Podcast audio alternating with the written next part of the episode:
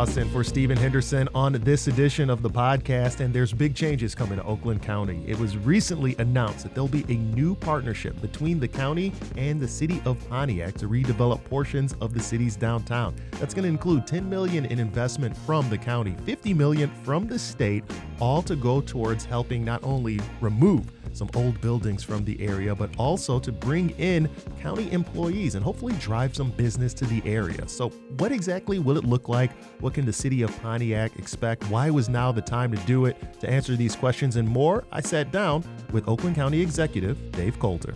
Nick, great to be with you. Thanks for having me. I'm glad that you're here too because I was actually recently in Pontiac uh, just this past weekend randomly. And I was struck by how much, first of all, I don't get up there as much as I used to, but I also loved the fact that the communities that I saw there, right? Because I was just hanging out with some friends at a home and there was really loving community environment. And then I also saw the Phoenix Center downtown. Now, I actually think it's kind of a cool location, but I know it's been an eyesore for a lot of people. So I kind of want to just start there as I know the Phoenix Center is kind of at the heart of what's happening here. What is the plan for Oakland County when it comes to Pontiac and that building? Yeah, it's uh, it's not what it used to be, the That's Phoenix right. Center. And really, the Phoenix Center is simply a parking deck that they put an amphitheater on the top of. And it seemed like a great idea at the time. But the problem with it is a couple of things. Number one, they built it right in the middle of their downtown main street, which is Saginaw Street. So it cut off all that office area from the rest of downtown. It's really hard to get from those Ottawa towers down to the rest of downtown. So it did that. But the other thing is, it just hasn't been maintained very well. There hasn't been a concert at the Phoenix Center since 2011. Uh, so it's in pretty bad shape. Yeah, so that it- was Big Sean. I guess he brought the house down. that's exactly right. Um, very good. Um, so the idea is um, that the county has purchased not only the old Phoenix Center parking deck, but the two uh, parking, I mean, uh, office buildings on either side of it. They're called Ottawa Towers, Tower One, Tower Two. One of them is is mostly full. Uh, the tower that's closest to Woodward is about 80% occupied. A lot of folks in there, including the state of Michigan. The one on the other side used to be owned by General Motors. They're the, the last tenant in the building um, back in 2014. They left, and it's been vacant ever since. So the, the, the idea is uh, buy the properties, buy those three parcels and the adjoining land, and then tear down the Phoenix Center, reopen Saginaw Street so that you so that it's a vibrant, active street between the buildings, and then bring county employees to that the old General Motors Tower Two building, fill it up with up to 600 county employees, um, which is a pretty significant amount of folks, right? It would be, yeah. uh, and, uh, and which would hopefully do a few things. It would spur um, activity downtown. That's 600 extra people that might go eat lunch downtown, shop in the shops, and that sort of thing. But even more important, I, I, I my hope is that it, this project could act as a catalyst for private developers who say, "Wow, this is a place to invest in. There's good things happening here. This is a city on the rise," and uh, I, I believe it'll be a catalyst for other development as well. Yeah, Pontiac has a really uh, walkable area when things are working well uh, downtown. I've had great times there. Also, home of Arts Beats and Eats, for example, for a good stretch of time. A lot of things can happen there. It seems like there's a lot of intentionality with this decision from you. So I want to know why now. Why was now the time for this investment in this project? Well, it probably helps that I used to be a mayor of a town that needed some TLC, and that's Ferndale. I was the mayor of Ferndale for nine years. And so I've seen what you can do when you have a town with the right bones and the right assets that just need some intentionality. And that's what we did in Ferndale, and that's what I, I think is possible uh, in Pontiac. Now, I'm not the mayor of Pontiac, so this we're doing this in collaboration with the folks. So let me tell you, because this project couldn't have happened two years ago, and I don't think it could happen two years from now. The stars sort of aligned in a certain amount, amount of ways, and, and here's how. Number one, the leadership in, in Pontiac totally changed over uh, a year and a half ago. They have a brand new mayor and a brand new council that, and this isn't a criticism of the old council and mayor, but they, they, they came with a different vision, a different energy, and a different willingness to, to partner with the county to do something big. Uh, so that was critical.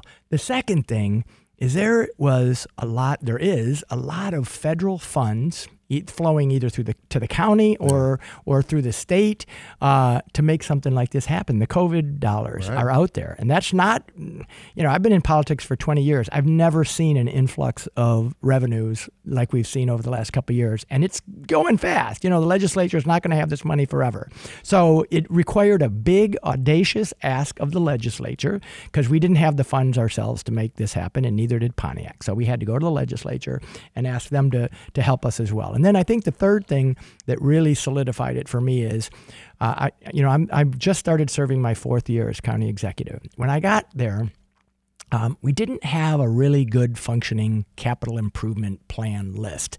Uh, we have a lot of buildings, 45 buildings on our campus, a lot of them in different states of repair or disrepair.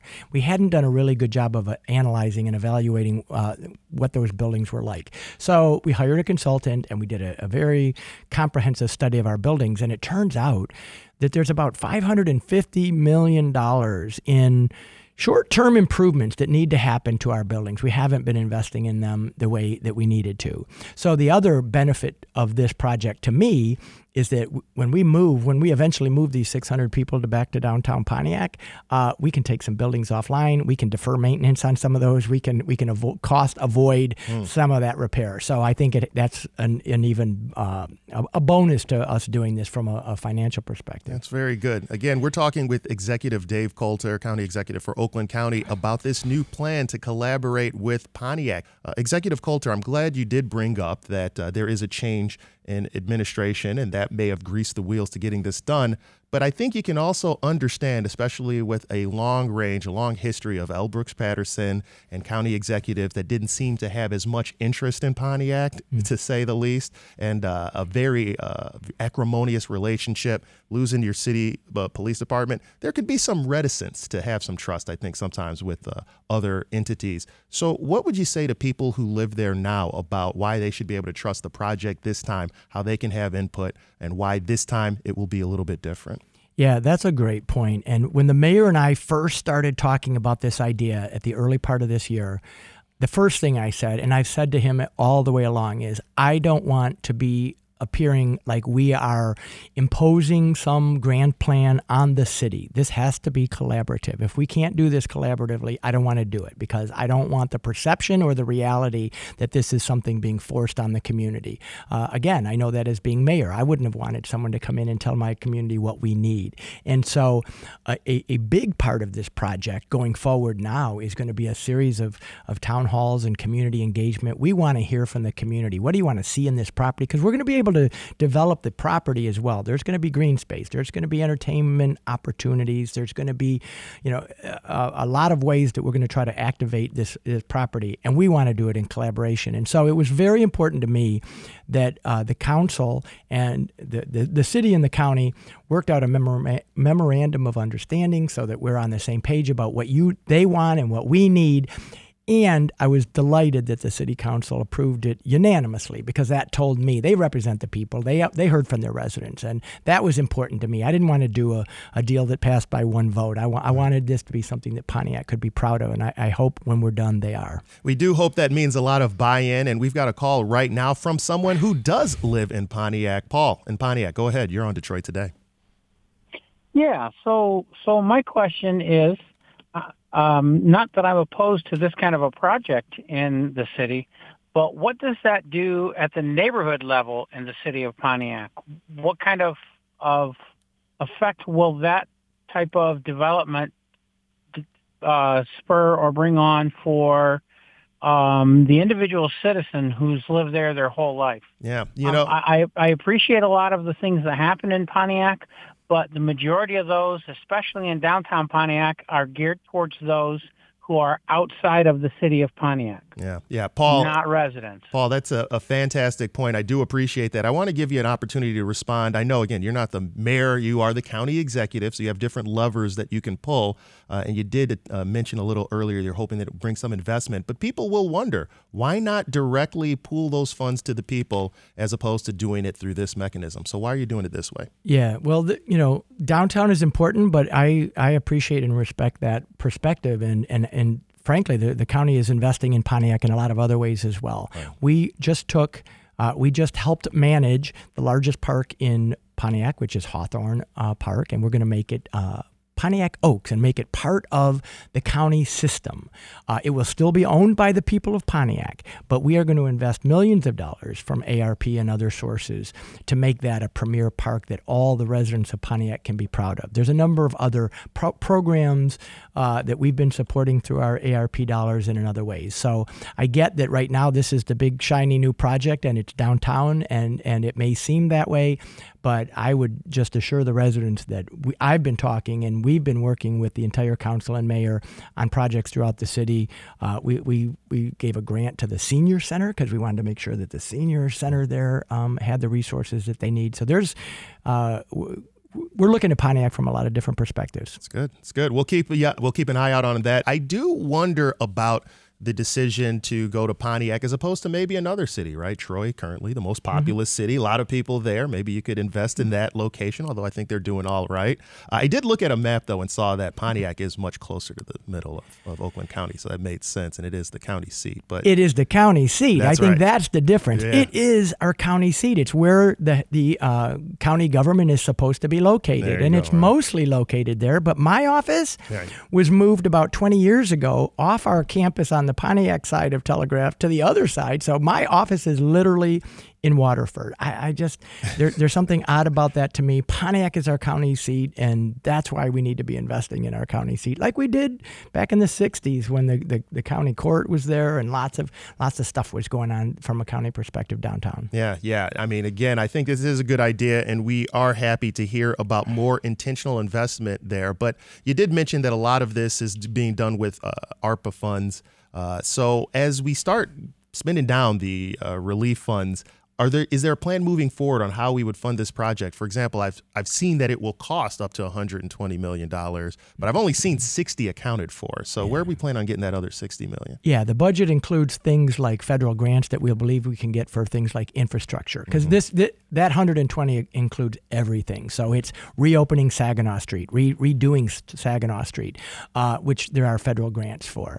The other big piece because there, there, there is a, a sort of a, a, a budget gap that will be filled by a private developer. We're going to do, even though the ask of the legislature was big and audacious, uh, we didn't get it all. Uh, we asked for $85 million, which is what we thought we needed totally. Mm-hmm. That They looked at us like, are you crazy? so they gave us 50 and we said we can take that. But what we have to do instead is do a public private partnership on the deck. So we're going to put out an RFP to work with a private developer to help build the deck who will make the investment uh, and, and get revenues from that going forward. so right. Yep. Very good. Well, uh, you know, we've sp- spoken a lot about this Pontiac project, but before I let you go, since I have you here, anything else you're really excited about going on in Oakland County that you think people need to know about? Wow, uh, that's a great question. Uh, I'm I'm still giddy. I'll be honest with you uh, about last year's transit millage. We, yeah. you know, one of the things I disagreed with Brooks Patterson on for the last 20 years was the fact that we, the county used to allow communities to just opt out of bus service, transportation services. And so we had this Swiss cheese county, some some cities in, some cities out. You can you can pick up a bus here, but you can't get off there. Uh, I, I felt like that was a flaw for a long time. And last year we asked the voters, I said, what do you think about an all county in millage for transit? And we passed it. And so we are, one of the things we're working on now now is expanding services, transportation services to every community in Oakland County uh, so that no matter where you're at, you'll be able to have a, a decent basic amount of transit services like to places like Novi and Rochester Hills that you couldn't go to before. So mm-hmm. we're working on that sort of behind the scenes now, trying to expand those services. But I think when we're done with that, that's going to be a, another game changer for our county. Well, that's going to have to do it for us on this portion of Detroit Today. But Executive Coulter, thanks so much again for stopping by and giving us the insight into this new project. Thanks, Nick. When we return, as we mentioned and start our discussion about Pontiac, why is it important for investment to occur in city centers, downtowns? It's a question that's been on my mind a bit, especially with this new investment that's happening. And we're going to get into that project, why it's important, and we're going to speak with someone who is an expert in city and regional planning. That's Professor Harley Etienne, and that's coming up next on Detroit Today.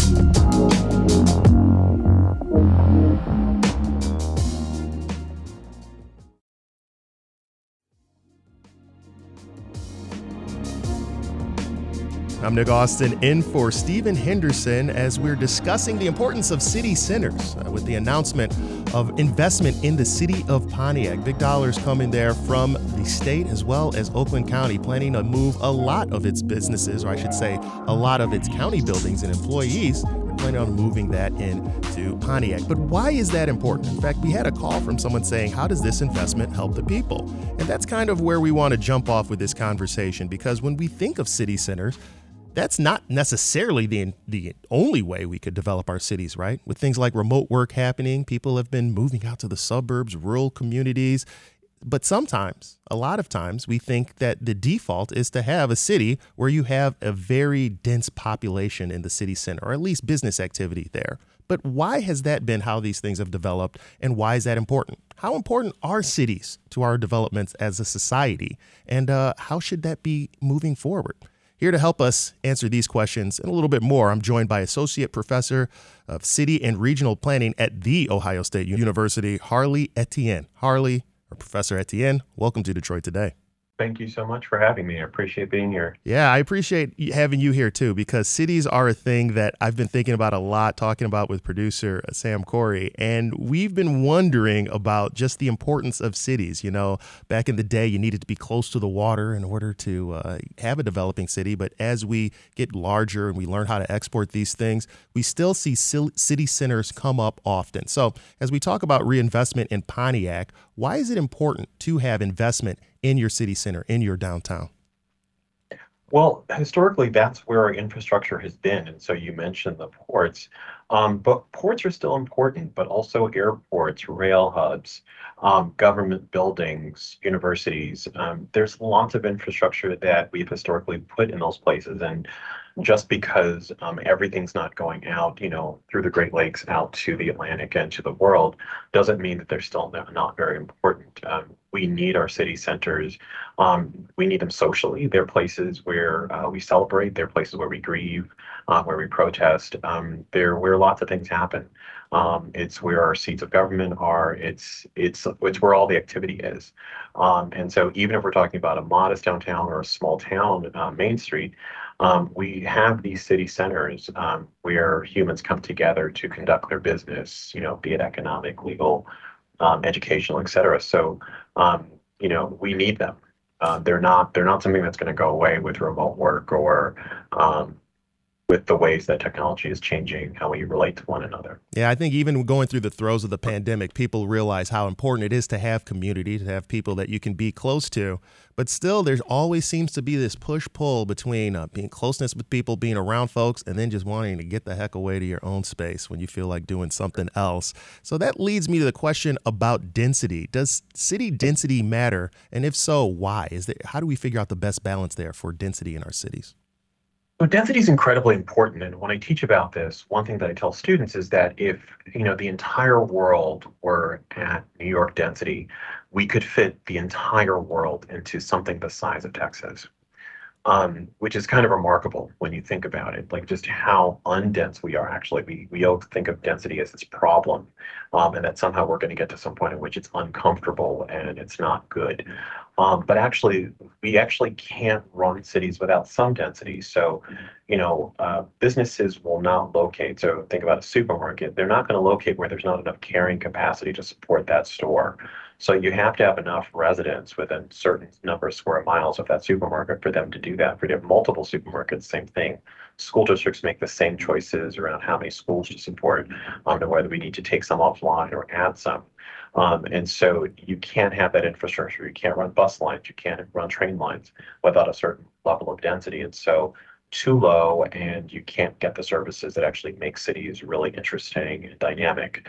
Um, too few services and too large, you know, too much density, and then it gets chaotic. Yeah. Um, and so there's no magic number um, to say, well, this is the right thing. Uh, some of this is very contextual. And so what's comfortable to people in Manila, which is the densest, you know, kind of human part of the human settlement in the world, um, is not okay for people in Miami who think that that's, you know, too dense. But that's compared to Manila, it's nothing. Right. Right. Um, so it so it's it's very contextual. You know that's interesting. You bring that up because I think bringing up an example like Manila, then we know that it is feasible, but then we also know that uh, standard of living in Manila is not exactly what folks would be shooting for over here with the resources that we have. Now, notwithstanding try, our, any efforts to make Manila a, a, great place to live, also, the question I would have then is you can get to a point where it's so dense then that people uh, maybe maybe there's some inefficiencies. Maybe people aren't quite as comfortable there, uh, regardless of, of where you're at. So I guess my question for you would be, what have you seen in terms of your studies or cities around America? Is there a point where places can get too dense and folks have moved to uh, moved back the other way, or should we just be shooting for more density because there's still a lot that we can uh, wring out of the wring out of the rag there, so to speak? Well, there's nuance there, and so when we say density. Um, we can say that I like a dense, walkable neighborhood, and then that's not so painful. Um, a place where people, where you have a dense neighborhood and everyone has a car, that's not so fun. Right. Um, and so there's something to be said for, um, you know, are there green spaces? Are there sidewalks? Um, are there kind of moments of respite in the chaos um, versus just every inch is occupied by a business or a home, um, an unhoused person? That's not so pleasant. And so there's something to be said for what kind of experience of density can we imagine. Um, and so there's some, and I'm going to mention a couple times in our conversation, you know, where I currently live. I know some listeners may not like to hear this, uh, but Columbus actually has gotten many neighborhoods quite right in terms of the sizing and the density of them. And so they're not so overwhelming um, that they're unmanageable, but they're not so undense that they're not interesting. And so right in the middle um, where we can talk about a certain, uh, uh I mean, I would probably just, I would shoot at a number um, of about 1,500 people per square mile, you know, or up.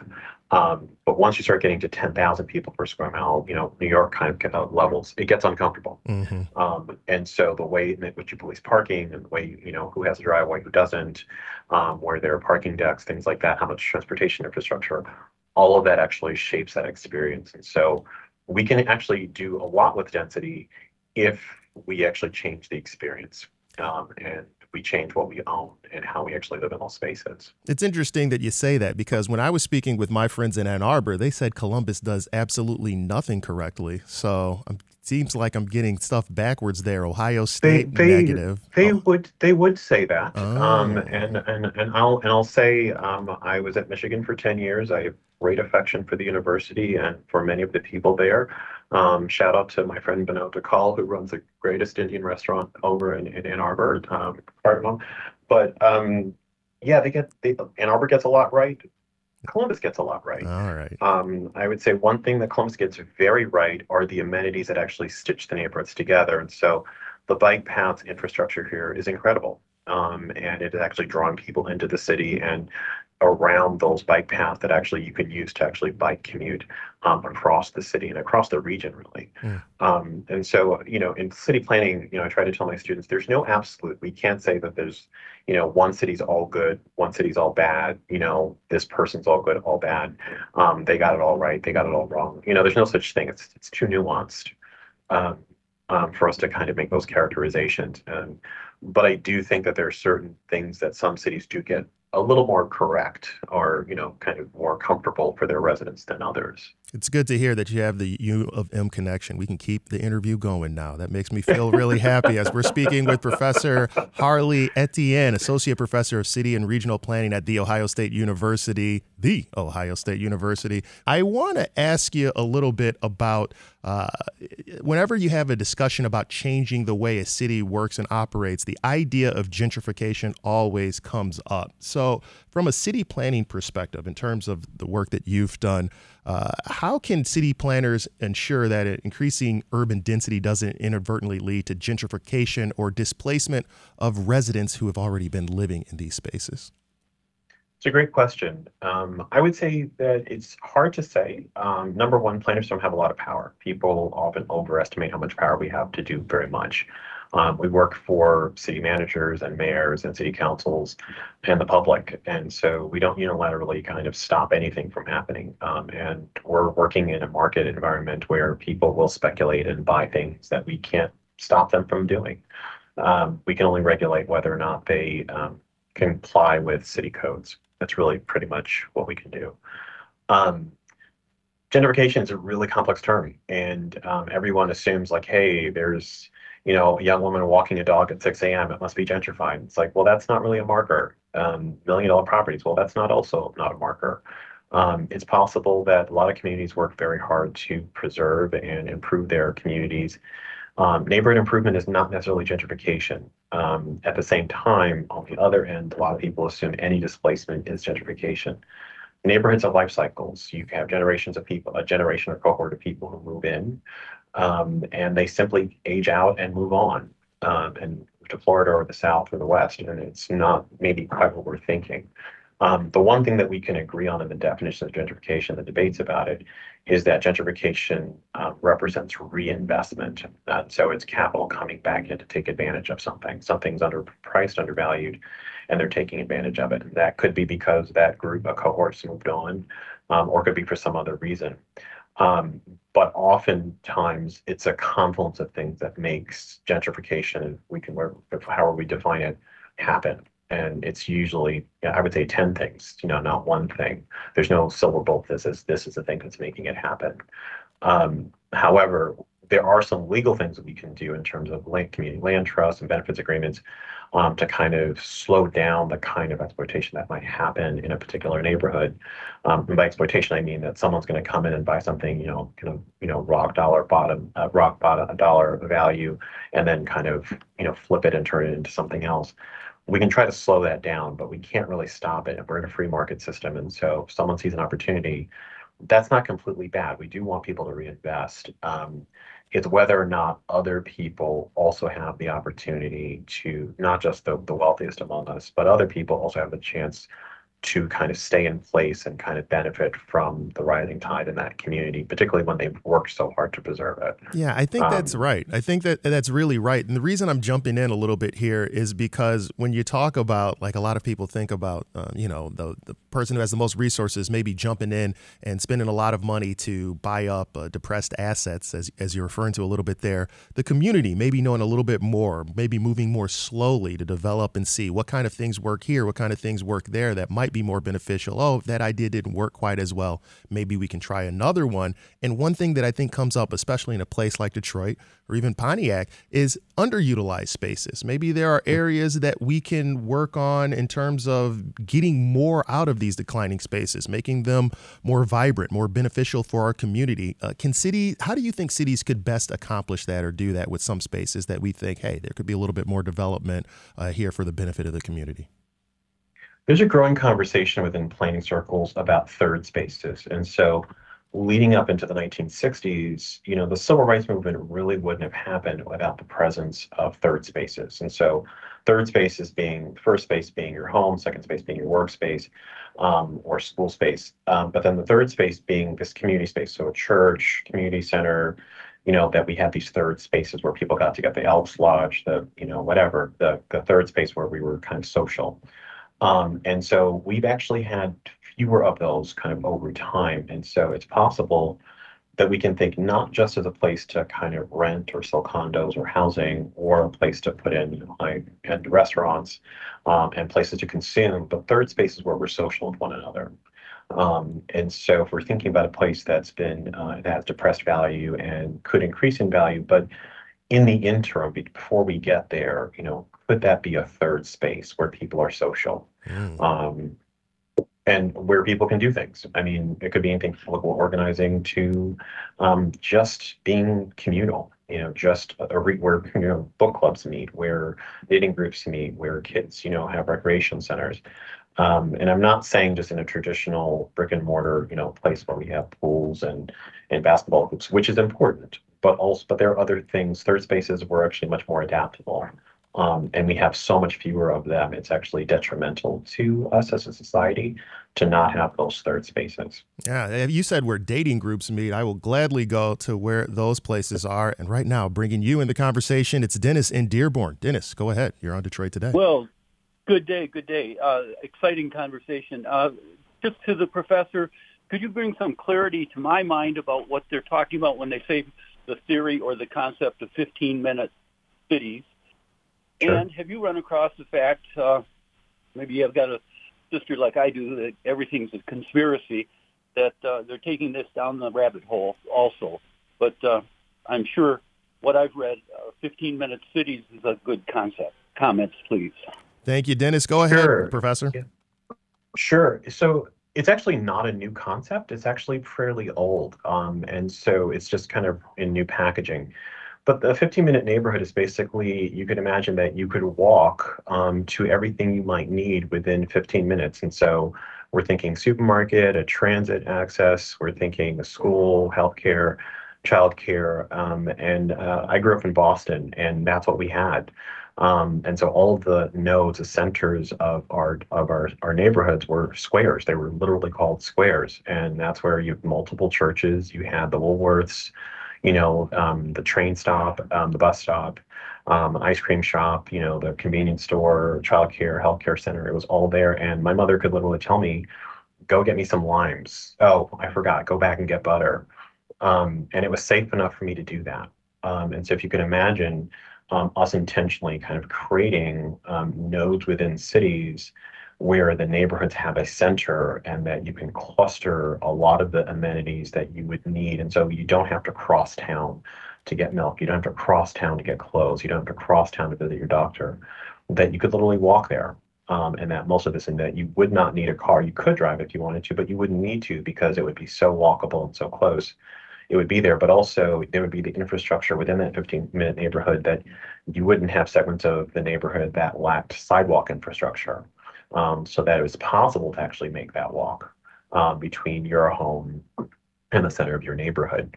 Um, and so it's, I, you know, I, I, you know, I know that people are, you know, tempted to uh, think that this is some kind of, you know, conspiracy, but um, this is not a new concept in planning at all. I mean, this goes back, you know, not just to the past century, but possibly you know, to the beginning uh, of the founding of the United States, because Boston was in that that form, that Baroque design of city that existed. You know, when Boston was almost 370 years old, you know, some of that infrastructure existed then. Uh, and those were holdovers from things that Boston borrowed from European cities, London in particular, which also has squares.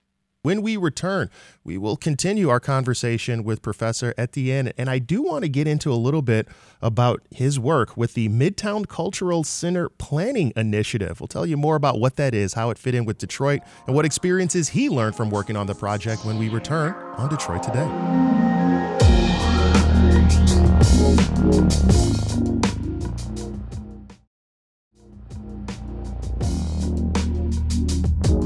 It's Detroit Today on 1019 WDET, where I'm Nick Austin in for Stephen Henderson, and we are speaking with Associate Professor of City and Regional Planning at the Ohio State University, Professor Harley Etienne, talking about what it takes, uh, the importance of cities, investment in cities, city centers, density of cities, and what are some of the ways that we can make our cities a little bit better. And one of the projects you worked on, Professor, is the Midtown Cultural City Planning Initiative. And I want to learn a little bit more about that because I know there's going to be people listening out there who aren't so familiar with the project. So, can you let us know what the Midtown Cultural Center Planning Initiative was, uh, what you did on the project, and what you learned from that experience? Sure. Uh, the project is basically trying to revive an idea that Detroit would have a cultural center um, that would connect many of its cultural, locate and connect many of its cultural institutions in one space. Um, and so many people may not know the original home of the Detroit um, Institute of the Arts was actually on Jefferson. Um, and it moved to that location um, about 100 years ago, um, sited right across the street from uh, the Carnegie donated library, the Detroit Library. Um, and so there was always this intention that you would have a collection of museums and civic institutions in one space and be beautifully, uh, architecturally beautiful and well connected. And so there have been about three different attempts to kind of make it a campus um, and kind of actually connect them. And so Wayne State kind of wasn't an idea. It was really um, just the city's high school and then became college and then now a major university. Um, and so that becomes another piece of the puzzle, which is how do we actually put them together? Because we do have a cohesive campus on Wayne State, um, but we don't necessarily have that. And so you can have someone have the experience of going to the Charles Wright and never going to the to the DIA because they don't see them as connected, or go to the DIA and never go to the Charles Wright mm. Science Center, et cetera. Uh, and so this, uh, led by uh, Midtown Detroit um, and the 13 cultural institutions there, how do we stitch them together? And so the project really, um, through design, but also co-governance, how do we put the institutions together? And so they're still going to be independent institutions, but how do we see them as a collective whole so that people could imagine going to the Detroit Public Library, which is a gem. I don't think people realize how great of a gem it is, um, and see themselves spending the day there, going to the DIA, going to Charles Wright, Scarab Club, you know, the Detroit Historical Museum, and seeing them as a cohesive whole, and having to traverse Woodward Avenue and Cass Avenue um, and John R. and making that just a bit more walkable and more of a more civil, kind of deliberate, slow experience, not just I'm here to kind of grab a book at the library and leave, or go to a reception at the DIA and leave, or go to the Charles Wright for dinner and leave. Um, but you could really do that. So there's several elements to the project, and I, you know, I know we don't have time to go through all of them, but really one of them was uh, there was a square, a band, a necklace, um, and then um, lots of kind of natural features that made this a much slower space, a much more green, um, manageable space for people to actually connect them. And so one thing that happened a lot was people would always relate their location, the different institutions, to the DIA. Um, versus like we're behind the DIA, we're across from DIA, versus we're our own thing um, and that everyone has a front door um, to this in their own right. Um, and how can we kind of equalize the experiences between the institutions um, and kind of put them a little bit more on a level footing and get them all more appreciated um, but then make it more of a cohesive experience so that you know you see that there are these racial differences and economic differences between who went to what institution, um, and that that shouldn't be the case. We want people to kind of actually see this direct link between the historical museum and the library, the library in Wayne State, um, and we learned a lot through the process on how that actually happens naturally. That Wayne State students go to the second floor kind of um, mosaic room, you know, on dates. You know, yeah. they go, they yeah, go, they yeah. go to that second. Um, people go to the DA for dates. They go to the Charles Wright for dates. You know, um, and so how can we make that more of a thing, a more deliberate and intentional kind of experience? Yeah, and I think this is a great idea, right? Because there are so many cool places that you do want more people to get to. If they can fit them all in, maybe more rich, enriching cultural experience for us all. And that's why I'm going to have to make sure to have you back on to dive in a little bit more into that project. But I do have a couple of calls that I want to make sure I can get in here now. So we're going to start sure. with Robert in Detroit. Robert, go ahead. You're on Detroit today. Hi. Um, I'm a little bit familiar with the projects you were just discussing, and I, I think it sounds amazing. Some of the great cities that I've been to have um, green spaces where, you know, people can just hang out in the park, and I don't see that a lot over here. Um, I'm thinking about, you know, um, Cleveland, and I'm thinking about um, Washington D.C. places like that, where work and cultural areas are right next to each other. But my main reason for calling was, you know, when are these things going to happen? Um, the other thing is especially for the Detroit riverfront. I'm so, you know, sad that, you know, it's taking decades and decades and decades. We have number one river walk in the country a couple years in a row, but we have parking lots and there isn't really nice housing or parks and stuff like that that, that feed off of that. Mm. And, you know, wonder, wonder is it going to happen in my lifetime? Because I remember when they were building the Renaissance Center and, um, it, it, sure, the cement factories are gone, but not so nice. Yeah. You know, I wonder when you bring that up about housing on the riverfront. Like, do we want housing on the riverfront? And if we do, where, how much should it take up? I think that is an interesting question about the development because you can go there and walk right now, get on the carousel, have some ice cream, see a show, do some yoga. So, it, it would wonder like what what does it mean to have a fully developed riverfront i bring the question to you professor etienne what do you take or what's your make on robert's uh, in detroit's question well, on the riverfront, I mean, I, think it's one of Detroit's assets. You know, when I lived in Michigan, I would take people to dinner in Detroit all the time, and sometimes we'd go to the RenCen, and they would just be in awe, like, I can't believe we're looking over at Canada. Like, they just don't think riverfront when they think Detroit. Um, and so the idea that you have this really wonderful, um, amazing waterfront that extends, you know, quite a ways there's a lot of opportunity for housing, recreation. There's a lot of opportunities there. So um, I don't think it's a bad idea. And we're not going to be subject to in the Midwest um, to the same things that they're going to be subject to in Miami with sea level rise. I mean, there are going to be some impacts, but it's not going to be the same kind of thing. So more waterfront housing is possible here, um, and it's possible to do quite a bit more. there is a tipping point at which you know it's too much and it's you know unpleasant. You know, we were talking before about density. Um, we do want this to be a nice kind of green shared space, and so too much housing, too much privatizing, private housing could actually interrupt that. Um, but let me the second question about um, how long it's going to take.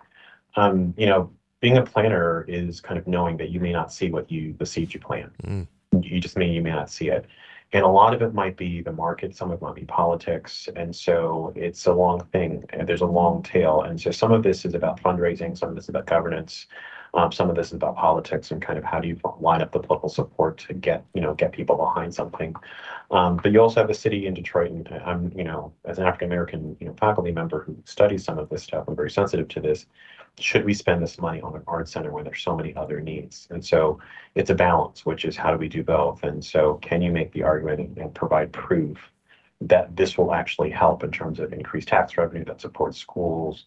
Like you have to make the argument to pull the thread all the way through to align with political and economic support to kind of make it happen. And that's that's often very difficult. Yeah it, it, we are experiencing it right now. And robert in detroit what a great question and point to bring into this conversation. Thanks again. And it's something that we're going to be looking back into because the riverfront is something that i think a lot of us here really do care about. We're going to move now to tim in detroit. Tim go ahead. You're on detroit today yeah, hi. Uh, I just want to relay. I've I've had a I, I live in a part of the city that's being gentrified, and I knew it was coming. I had a couple caring experiences in, in the last four months. And I, I run into people who question why am I in a space that I, I, I live in? And these people just got here, and I've lived here for years. I think I have to bite my tongue sometimes because I don't have a big tolerance for ignorance, but people need to be cautious about how they talk to people. Yeah, can I? I just want to make sure I'm understanding this correctly. So you're a delivery guy. You'll be driving and no, no, no, no, no, oh, no, no. Not a okay, delivery gotcha. Guy. I am right. not. That's what she assumed. Oh, right there. I live you. in this space. Okay. wow, wow. That's just that's astonishing to me that you can be in your own location talking to somebody who's your neighbor and they just make an assumption about you there. Uh, I can only imagine how that would make you feel. Um, Tim, in terms of your experience there, is this something that's happening pretty frequently, or how do you normally react to it? What what does this I, result? I, I, again, I, have lived here for many years, mm-hmm. but I mm-hmm. knew it was coming as as the area is gentrified. But these people come in with these assumptions and their ignorance, and I don't have a lot of tolerance for ignorance. But yeah. people just need to be cautious of how they relate to people because you have people here that have been here, they've done things, they've accomplished things. Yeah, I think that also gets to getting to know your neighbors and forming communities. I leave the comment to you, uh, Professor Etienne. Sure. Well, I'm gonna I'll say I'll mention two books uh, as a way of just answering the question. Um, one of them is Aaron Foley, Detroit native. He wrote a book um, a couple of years ago, How to Live in Detroit Without Being a Jackass.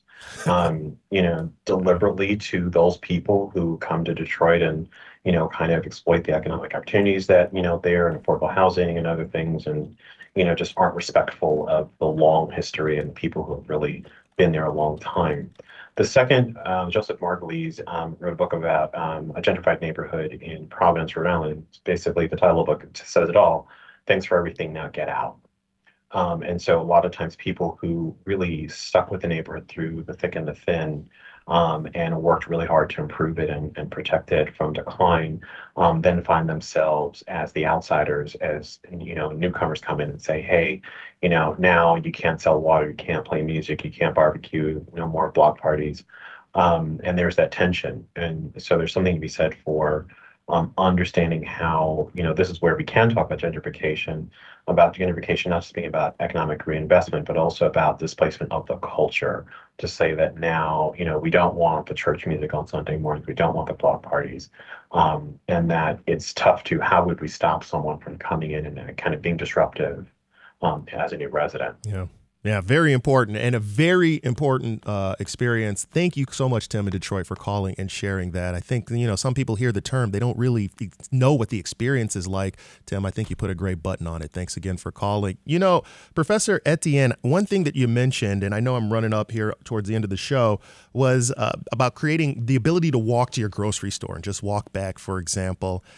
One of the things I wonder about, and I'm sure people, some people out there would think about with this is maybe the reason we don't have all of these smaller grocery stores is the theory that you gained more efficiency from having the big box store. So the prices go down on that. And then now, as technology goes up, for example, you can order something on Amazon, they'll deliver it right to your front door. They're thinking about having autonomous vehicles. Maybe drones will start dropping stuff in that will gain efficiencies where you can be a little bit more spread out and still bring things, perhaps even at a cheaper cost to you, instead of needing to walk to a smaller store and, and the difficulties that it can have with uh, creating these neighborhood venues. So, what would your response be to someone who says that technology and efficiency together will allow us to do these things spread out a little bit more instead of having uh, these denser cities?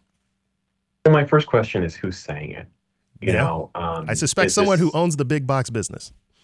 There you go. So, I, I mean, so there's a question of efficient for whom?